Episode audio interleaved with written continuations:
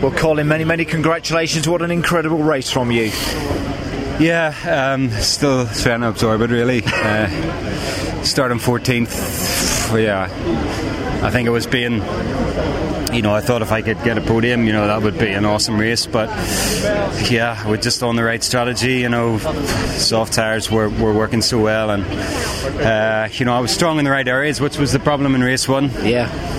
I just was you know we didn't have, have the pace in the, in the right places on the greasy track so uh, you know it's it's great to be able to race like that and you know once you make a, a bit of progress you start to feel a bit of confidence and um, you know, you know that something special could happen. Well, the momentum was there right from the start. Like you say, what a combination. The car with no ballast on board, the soft tyres. You were absolutely flying out there, Colin.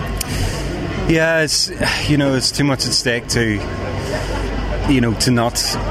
But there's a lot drive, at stake, isn't there? When we think of where, where, things are in this championship. Yeah, you know, I'm as hungry as ever, so you know, I had to just I suppose drive beyond the limit of, of the car or certainly just wring its neck you know no option really. So sometimes that's that's a good mentality to be in. And you were in a great position I must ask you. You had a little tap on Aidan Moffat as you came down Paddock Hill Bend or through Paddock Hill Bend. Does that concern you at all? Uh, not not really. You know it's the I had so much pace at that stage of, of the race and obviously Aidan was 75 kilos um, on, on a, on a medium medium tire, I believe. So um, you know the braking the, the braking performance of the two cars was, was so vast, you know that I ended up into the back of them. But um, you know I think that's typical touring car action. Okay, finally, there's everything to race for in race three. Yeah, for sure. You know I don't know where, where we stand, but uh, you know it's I'm pleased it's that we're go down to the wire. We're going to race three. Yeah. Excellent stuff, Connie. It was a great drive, Thank top you. man. Thank you, Connie. Thanks.